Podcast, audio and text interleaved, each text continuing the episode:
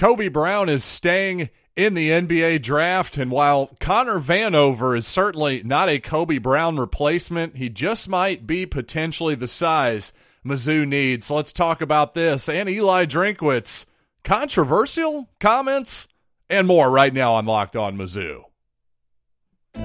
You are Locked On Mizzou, your daily podcast on the Missouri Tigers, part of the Locked On Podcast Network. Your team every day. Hey, all you true sons and daughters, I'm John Miller, your Mizzou mafioso and the central scrutinizer of Missouri Tigers football and basketball. Thanks for making Locked On Mizzou your first lesson. Every day we are free and available wherever you get a podcast and now on the Sirius XM app as well, part of the Locked On Podcast Network.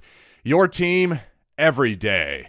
And I got to say, if you've been a f- listener of this program or really just following the Missouri beat at all the last few weeks, it shouldn't come as a huge surprise that Kobe Brown officially announced yesterday that he is going to remain in the NBA draft. And yes, Kobe played four years at Mizzou, so no, he does not owe Missouri anything at this point. Sure, if I want to be selfish as a Missouri fan and say, boy, it sure would have been nice if he would have gotten us a fifth year in college here because of the COVID 19 free season that everybody got during that one particular year. But realistically, that was about the only way that that was going to happen, including not only the, the the reality of a fifth year, obviously a very unusual circumstance, but the bottom line is without name, image, and likeness, the idea that you can play pay college players now for all intents and purposes to stay in school hundreds of thousands of dollars, perhaps even over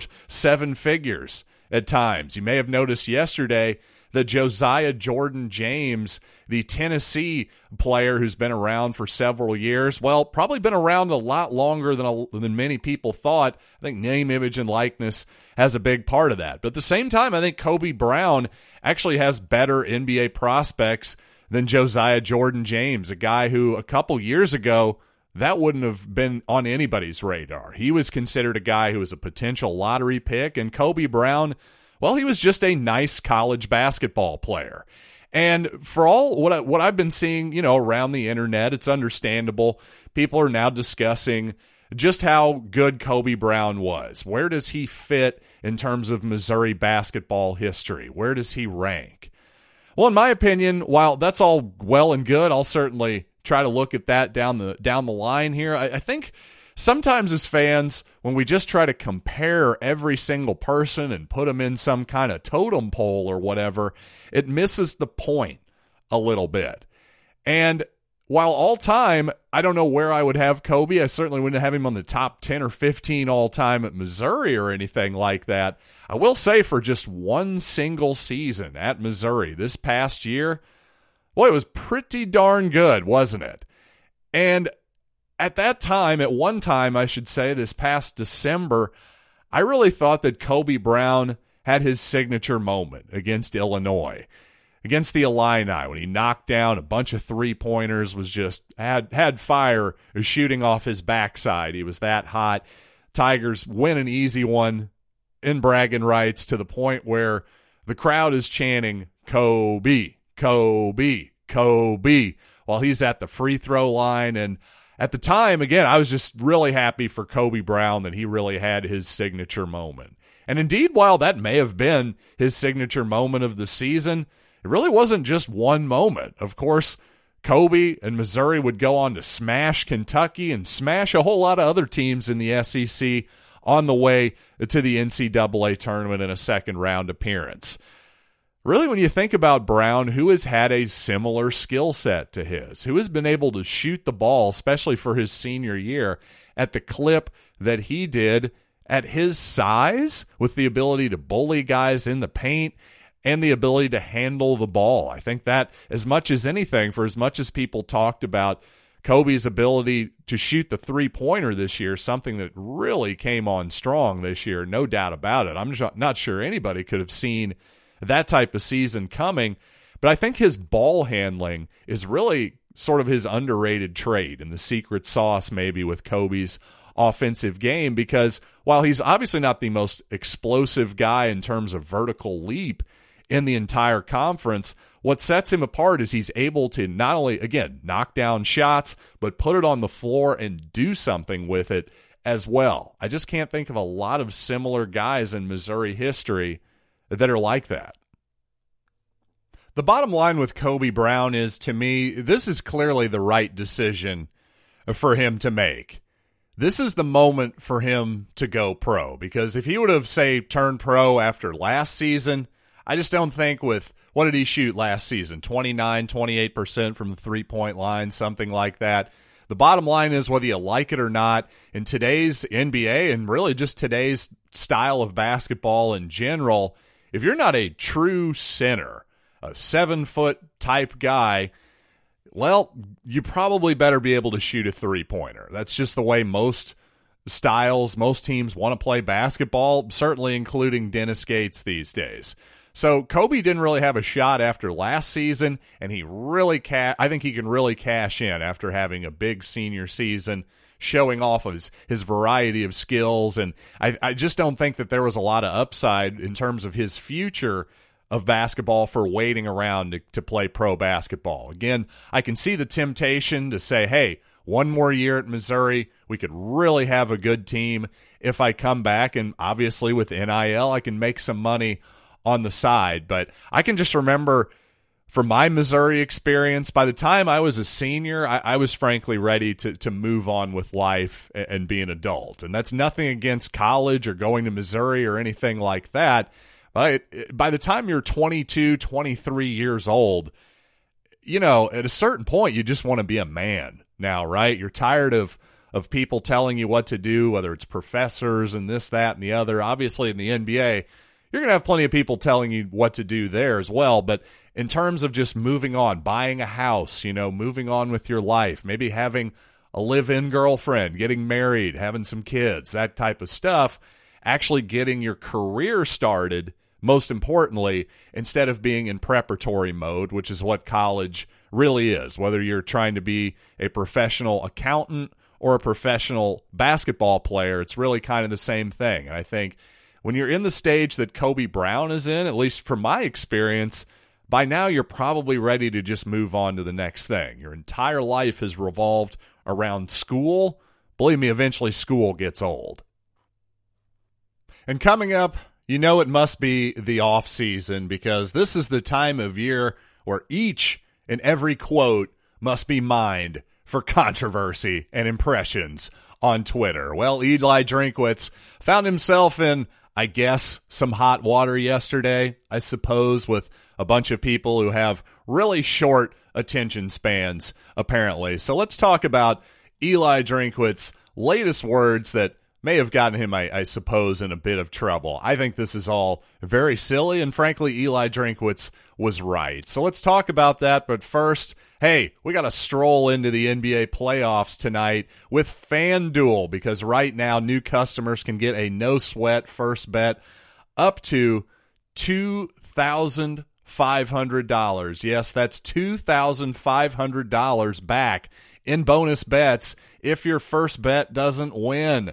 My goodness, well, they are really stepping their bonuses up a notch over at FanDuel. And interestingly enough, the Nuggets nine point favorites here in game one at home in Denver. By the way, a little prop here on the side. If you just want to bet on the Nuggets to win and Michael Porter Jr. to score at least 15 points, well, that's plus 108. So just a little bit over even money for you. But no matter what you're into, there's no better place to bet on all the NBA finals action than America's number one sports book. So visit fanduel.com slash locked on and get a no sweat first bet up to $2,500. Again, that's fanduel.com slash locked on. Fanduel, official sports betting partner of the NBA. Thanks for making Locked On Mizzou your first listen every day. And to all you everydayers out there, Tomorrow, not going to lie, I'm going to try really hard to get a show out, but we've got for my co-motion dance studio, well, I should say my wife and sister-in-law's studio, got rehearsal for recital on Saturday, rehearsal on Friday. A lot going on. I'm kind of the go to guy for all of the things that fall through the cracks. So that is going to have to take precedent tomorrow for sure. But don't worry, plenty of locked on content for you coming up today, including, well, Eli Drinkwitz. The guy likes to talk, and as somebody who likes to talk as well and spends plenty of time in front of a microphone, I do know this. If you spend enough time in front of a microphone saying words, well, eventually somebody's going to take those words and either get offended by them, take them out of context, or perhaps all of the above. And, and really, the thing, one of the media things that I really am starting to detest lately, this isn't just in sports media, but of course throughout the current events and news landscape, is when a headline is clearly misleading in a way that is actually technically factually accurate, but really in no way truthful whatsoever. And I think that's what Eli Drinkwitz found himself in yesterday. For those of you who don't know, I'm not even going to bother reading the entire thing here. It's kind of a long it's a long deal and frankly, I don't want to bore my audience with a long quote, but basically Eli Drinkwitz made a comparison was asked about sports betting in fact the legality of that now and Drinkwitz sort of made a connection between that name image and likeness saying like well these guys are getting a lot of money we may want to help them out in in terms of of trying to manage that money and, and different types of things like that and just if you ignore the fact that there's a lot of money being thrown around well gambling can sort of factor in too and at one point he said well, basically, you know, my brother in law saves lives. He works in the medical industry, and, you know, these guys are getting even more money than that. And that part is what people ran with. That's what the news media seemed to run with. And, you know, again, technically, yes, in a court of law, nobody could say, well, that was libel or something like that or slanderous because, yes, those were words that Eli Drinkwitz said. And quite frankly, if he had it back, I bet he wouldn't have used that particular comparison. But again, when you're speaking off the cuff and you're trying to, I don't know, be interesting on occasion, I like the fact that Eli Drinkwitz actually likes to make some interesting comments on occasion instead of being, you know, Bill Belichick and just being intentionally insufferably boring. Which would you rather have? I don't want to be a hypocrite here and act like I don't want Eli Drinkwitz to talk and be funny and make interesting comments on occasion. I do think maybe with with hindsight he would have probably have what that particular comment back because it ended up completely distracting from the point that he was trying to make. On the other hand though, for people like Ross Dellenger and other journalists, you know, for them to just take that and run with it, I thought that was fairly fairly dishonest in a lot of ways. Again, factually accurate. Again, a court of law, yes, you would win on a technicality.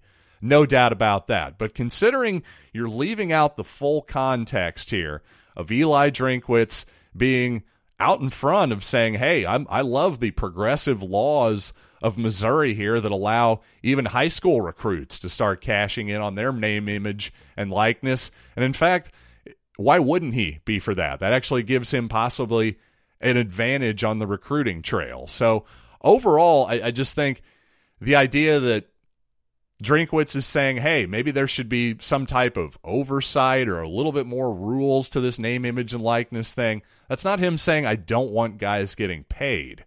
But that's, of course, was basically taken by everybody who didn't actually read the full quote and run with it. Again, maybe I'm part of the problem here because I'm not sharing the full quote here or reading it for you either, at least on the air. I, I did read and see all of the full comments, and I'm just trying to make an overall point here that, again, when people make headlines, and I see this throughout media, whether it's sports media, news media, even even professional wrestling media. Yes, the dirt sheets, ladies and gentlemen.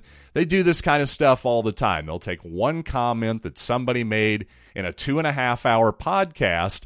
And of course, that person have maybe gone on for 20 minutes or 15 minutes on that one particular point, but there's just that one little clickable headline there. Makes and, and I'm fine with digestible, you know, brevity is the soul of wit. I understand all that part, but at the very least, if you're going to put out a snippet, it, it needs to at least reflect the point that the person is trying to say instead of, you know, a point that you think is going to get clicks. That's the point that bothers me. To me, clickbait is something that isn't true. It doesn't mean it's an inflammatory headline or a shocking headline, an interesting headline. But if it's out of the context of what the person is trying to say, well, you may be factually accurate, but really you're being untruthful. And coming up, I noticed some people online were very dismissive of Connor Vanover when it was reported that Vanover was in Columbia visiting with the Tigers this week. Well, Vanover, the former Arkansas Razorback, actually had his best season of his career last year with Oral Roberts. So let's talk about the seven foot five center and how he may fit with Dennis Gates' roster after these quick words. And some more news from college basketball. Former North Carolina guard St. Louis resident Caleb Love. Well, he is now off to Arizona, transferring originally to Michigan, didn't qualify at Michigan, now off to Arizona. Bit of an embarrassment there for the Wolverines, and now hopefully this whole dinner argument can be put to bed forever. I've been ready to stop. I've been ready to stop talking about it for a while now, but the Missouri beat, hopefully they're with me now. But obviously, if you're a Missouri fan, now your attention is going to turn back to the pursuit of a big guy, especially with Kobe Brown officially in the NBA draft. Though I think that's been a pretty safe assumption for, I don't know, at least a month or so at this point. But there was word that broke yesterday. A bunch of sources confirmed that Connor Vanover, the seven foot five former Arkansas Razorback Center, was in Columbia yesterday, and I, I just saw the reaction to that being pretty dismissive by a lot of Missouri fans, basically saying that Connor Vanover just isn't a very good basketball player. And, and at first glance, I can understand their skepticism. I really can because Connor's last season at Arkansas in 2022, well, that was the least amount of minutes he's played in his college basketball career. How much that is to do had to do with injury, I'm not sure at the time. I don't have a great recollection of that. My memory is just that Vanover, who originally came with Mike Anderson, well, he wasn't much of he just fell out of favor with Eric Musselman. Let's put it that way, their new coach. But if you actually look at what Vanover did this past season at Oral Roberts, by the way, a team that made the NCAA tournament, well, he had his best season ever as a fourth year player. He had his best offensive season while taking by far the most shots he's taken in his career, by the way, including two pointers and three pointers as well. He only shot a little under 33% but shooting 135 attempts, that's actually more than what Kobe Brown took last season. And if you're saying, oh, great, a big seven foot guy who stands out by the three point line, I totally get it. I really do. But statistically, again, he's fairly effective around the basket, good shot blocker, good rebounder. Again, this is all statistically, and you could maybe poke some holes. Hey, he didn't do as well against tier A competition, the better the better teams in college basketball in a smaller sample size last season. Well, it definitely wasn't Vanover's best basketball, no question about that. But here's the here's the part that I think people are missing. I totally understand the skepticism around Vanover because there are certainly going to be matchups where he can't stay on the floor whatsoever. Where they're just going to be guys like for instance if he had to guard Kobe Brown out on the perimeter, that probably wouldn't go very well for him. And there's going to be certain matchups like that a lot of times, in fact, next year where a team that Missouri is playing doesn't have a true center on the court. And defensively, he's actually going to be a bit of a minus chasing guys around on the perimeter. But it's my contention that that's okay. It's okay for Connor Vanover to be a role player. I think whoever Missouri ends up getting as a big guy, as a center, and I do think they'll still get one more guy in the transfer portal who has size.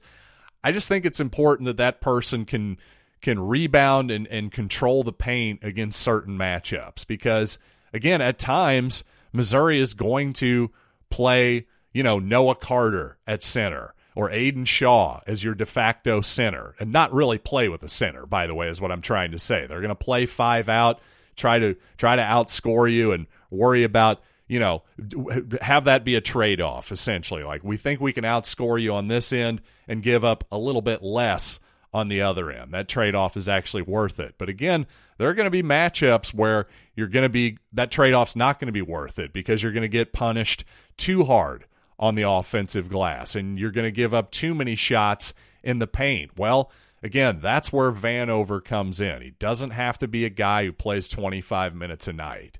In fact, if he comes in, I'm going to guarantee you right now, Connor Vanover will not average 25 minutes a game for Missouri. Dennis Gates is not going to ask him to do that. That's putting too much pressure on him. That's not the type of player he is, and that's not necessarily the type of offense or defense that Missouri wants to play. However, having said all that, it is encouraging that Vanover, again, while he's just a 32% three point shooter for his career, the fact that he's always been a solid free throw shooter, the fact that he did put up a career high in attempts last season, tells me that maybe Dennis Gates sees something in a guy who would be a fifth year graduate transfer. Maybe he thinks he can help him knock down even more shots, sort of like, well, Kobe Brown did. Guess what? D'Moi Hodge shot a career high last season for the Tigers. A lot of guys shot the basketball really well for Missouri. Part of that's coaching, part of it's spacing, all kinds of stuff. But the point is, I think I'm a little bit more optimistic on Connor Vanover than I saw the overreaction, in my opinion. Understand the skepticism, but again, you're just looking for a bit player here. You're not asking for a guy to anchor the middle for 25, 30 minutes a night. I just don't think that's realistic, and I don't think that's the type of basketball that Dennis Gates really wants to play. So, once again, thanks for listening to Locked On Mizzou and making it your first listen today. And for you everydayers, apologies in the future if I'm not able to get out a show tomorrow. Got a lot happening this weekend rehearsal, recital. Yes, I am in the world of the girls. I can't help it. It's where I am. So I got to be available to help them at all times, help them achieve their dreams. feel like that's got to be, it's got to take number one over my silly dreams right now. So thank you very much for joining me and being patient. I'll be back with you soon right here on Locked On Mizzou.